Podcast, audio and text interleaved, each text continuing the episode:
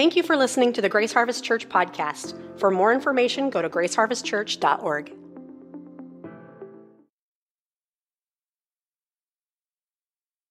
Uh, I'm going to share with you for a few minutes. Uh, not this isn't a normal sermon. I don't have a, a sermon like I normally would. We knew a lot was going on today. A lot of different things were happening. So I want to give you a report, and, and this report is really about how you as a church um, help to extend the ministry of Grace Harvest Church through my wife and I. I want to give you a report of the things that we've been doing outside of here and, uh, and just encourage you with how your prayers and your support have made it possible for us to do some incredible stuff in other churches, with other leaders, with other pastors. And I think it'll encourage you. And the other thing it'll do is it'll give you the ability to know what we're up to and pray for us because we're carrying a pretty heavy load right now. My wife and I are really carrying a lot of ministry outside of the church, and we really need your prayers. We really need a lot of backing support. Amen. And I want to start with this incredible quote. It's an African proverb. It says this If you think you are too small to make a difference in the world, try spending the night in a closed room with a mosquito. Amen. Yes, I can say that again. Um, if you think you are too small to make a difference in the world, try spending the night in a closed room with a mosquito. There you go. Anybody ever had one in their tent? Oh man, the devil. Have you ever felt like your life is too small to make a difference? Anybody? Have you ever wondered if anything you're doing really matters? Me too.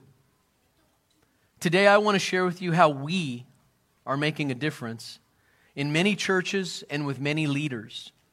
I'm going to give you a report of what my wife Peggy and I are doing outside of Grace Harvest Church when we travel. And I want to say thank you for praying for us and supporting us. I want you to see that God is moving in other places because you've sent us to serve and to help others. I want to start by looking at a few scriptures and, and kind of give you a pattern of what you know, we feel we're called to do as a church. So the first is in Acts chapter 13, verses 1 through 4. And there are these two characters, Barnabas and Saul, here. And I want you to see what happens. They're, they're at a church in a city called Antioch of Syria. And Antioch became kind of the centerpiece of much of what God was doing in the world at that time. It became kind of a hub. Jerusalem was the mothership, the mother church. But after Jerusalem, Antioch began to be raised up as a center where many were sent out and many came back in. And it was kind of a, a, centerpiece church in the early church, in early Christianity. And it says in verse 1, and I'm reading in the New Living Translation, it'll be on the screen as well. Among the prophets and the teachers of the church at Antioch of Syria were Barnabas, Simeon, Lucius, Manaen, and Saul.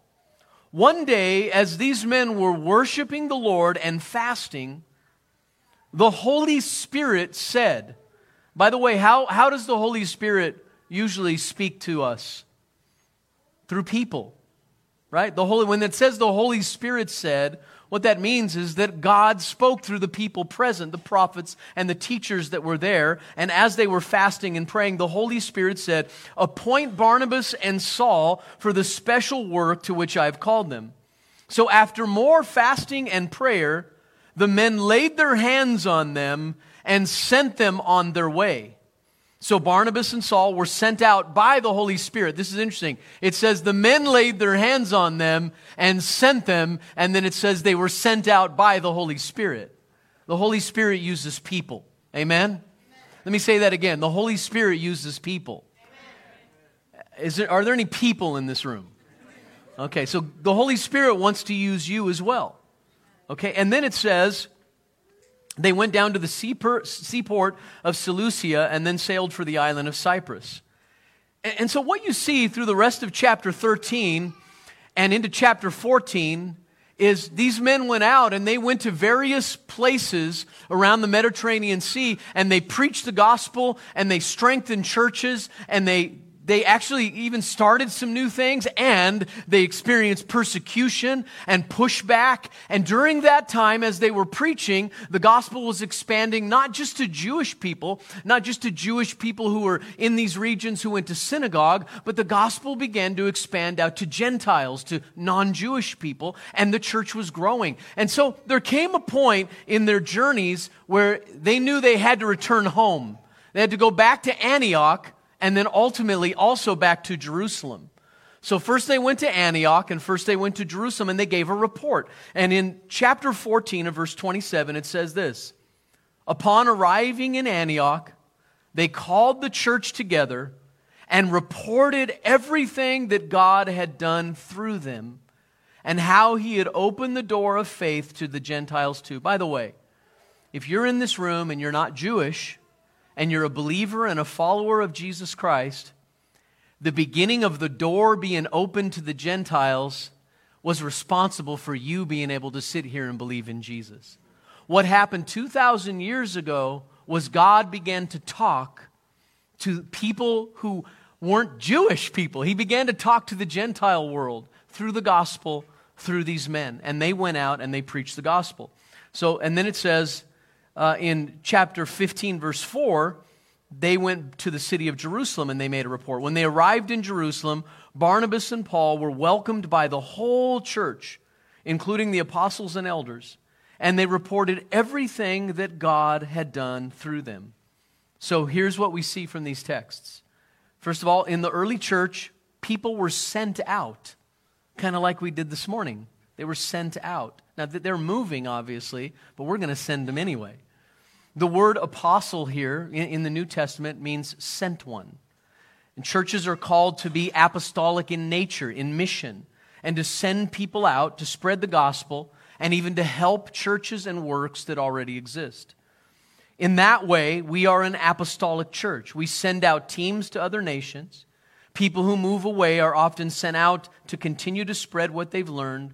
And without you might maybe even realizing it, you've sent us out we go out from here and we help other churches and other leaders. Now, why that's important is because God is up to something that goes beyond just what's happening here and in Moses Lake. Amen? How many of you know God loves the world? For God so loved the world that he gave his only son, right? His only begotten son. And so we want to be a part of extending God's love to the earth. And God gave gifts to the church. He gave people to the church to help extend what He's doing in the earth. And so I want to report to you some of the things that we do. Now, now let me make something clear. I actually was challenged by our staff recently because um, I have a hard time sharing reports of what I do.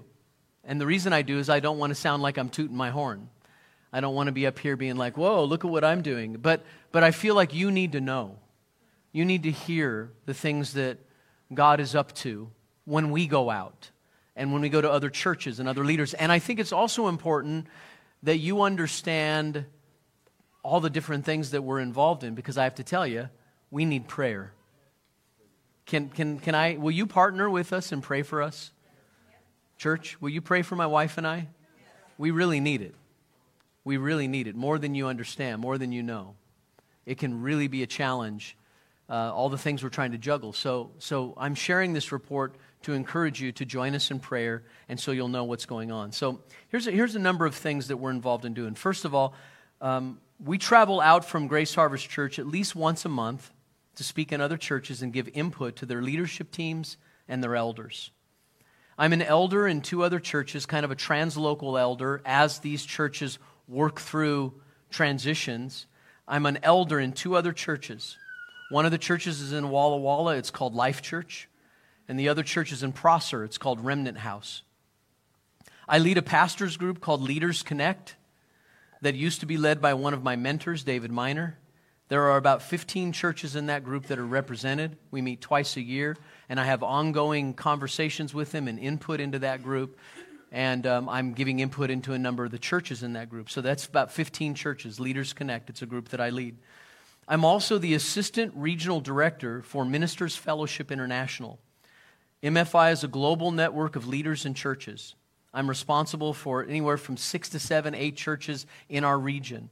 There are 35 churches in our region. Our, our region includes eastern Washington, Mon- uh, Idaho, and all of Montana.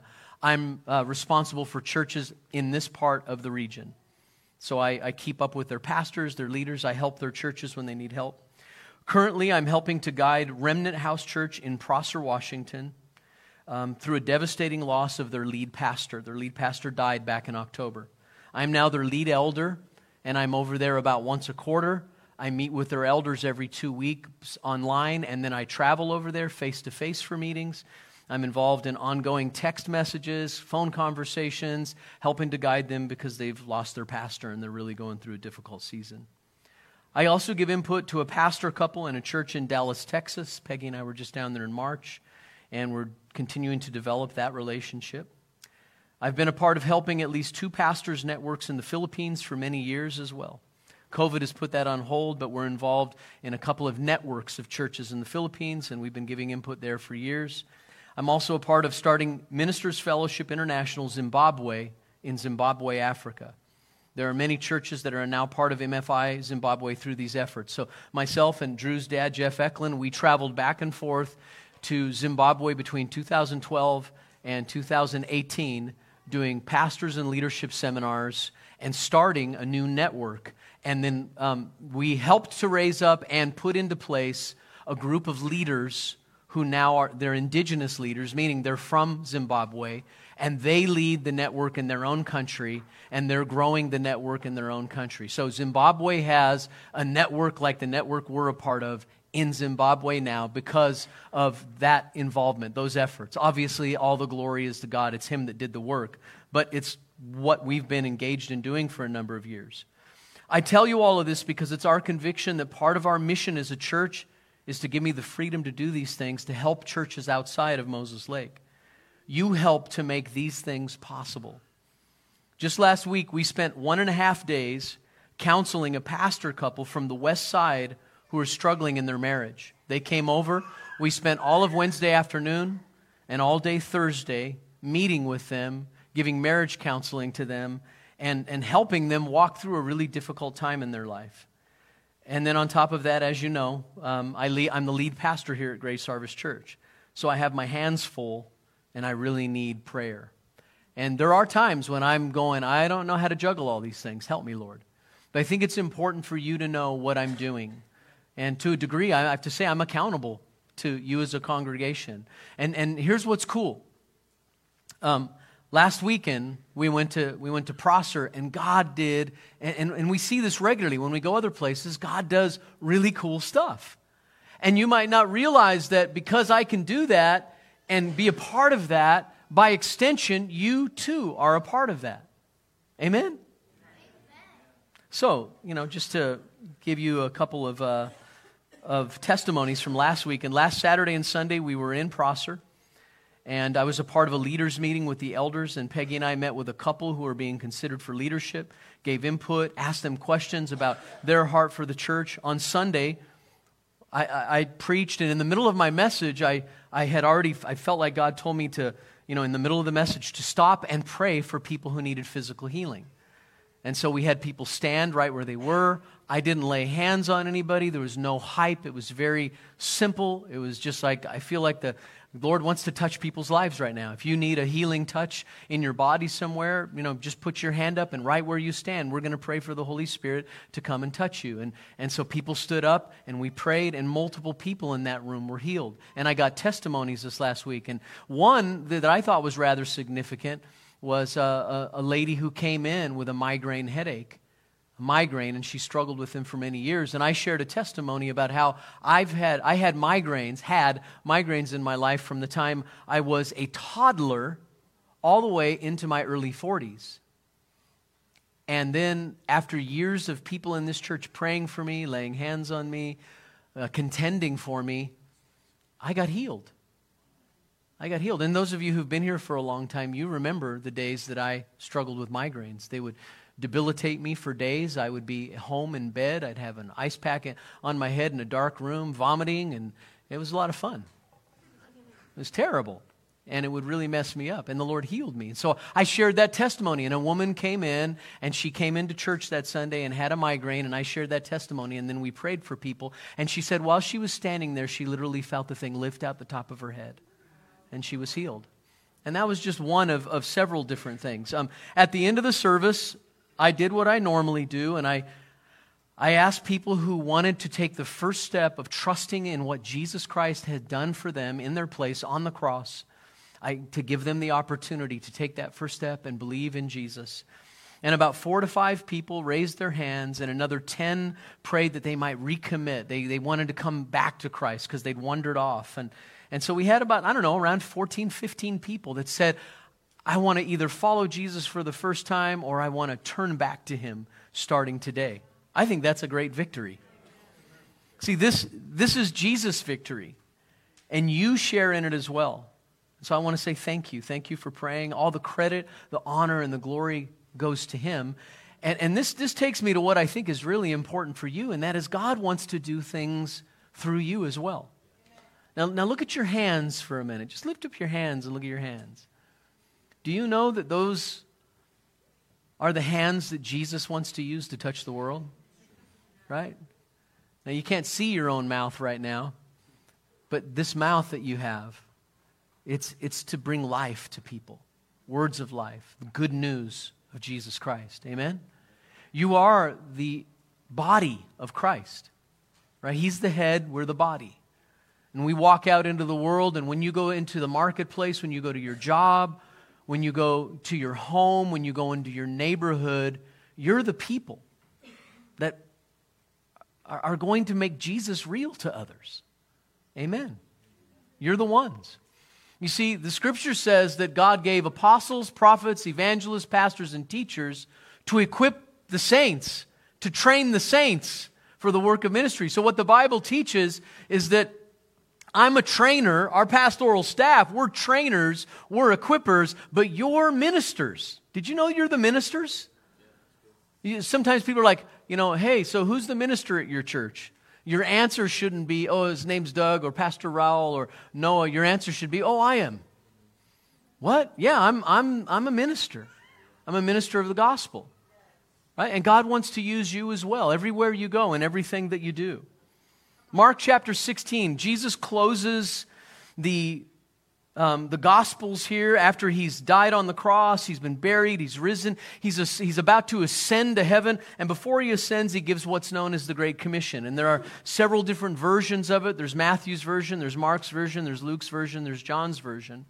But in all of these versions in Mark's gospel, it says this in verse 15 of chapter 16 Jesus said to them, Go into all the world and proclaim the gospel to the whole creation. In verse 20, and they went out and preached everywhere while the Lord worked with them and confirmed the message by accompanying signs. So they went out, they proclaimed, and the Lord worked with them and he confirmed the message. That's what God wants to do through you. So, how many of you feel sometimes like, well, that's for some people, but it's not for me? Right? You're not going to admit it. That's okay. Listen to this. I love this. Rick Warren says this to people who make excuses as to why God can't use them. Here you go. Abraham was old. Jacob was insecure. Leah was unattractive. Joseph was abused. Moses stuttered. Gideon was poor. Samson was codependent, along with a lot of other things. Rahab was immoral. David had an affair and all kinds of family problems. Elijah became suicidal. Jeremiah was depressed. I don't know if I call Elijah suicidal, but he wanted to die. He asked God to kill him, right? Jeremiah was depressed. Jonah was reluctant and hot headed, had an anger problem. Naomi was a widow. John the Baptist was eccentric, to say the least. Uh, how many of you ever thought what a trippy guy John the Baptist must have been, right? Dude's wearing, you know, really itchy fur on his body, and he's got, a, you can just imagine he's got this long beard. There's honey dripping down his beard, and he's got a couple of locust legs hanging out his mouth, right? I mean, he's a trippy guy. Peter was impulsive and hot tempered. Martha worried a lot. A Samaritan woman had several failed marriages. Zacchaeus was unpopular. Thomas had doubts. Paul had poor health. And Timothy was timid. That is quite a variety of misfits, but God used each of them in his service. He'll use you too if you'll stop making excuses. Amen. Why don't you stand with me? May the Lord bless you and keep you. May the Lord make his face shine on you. May the Lord be gracious to you. May the Lord lift up his countenance, his face upon you, and give you peace. The Lord be with you. God loves you. Go with God, he goes with you. God bless you all.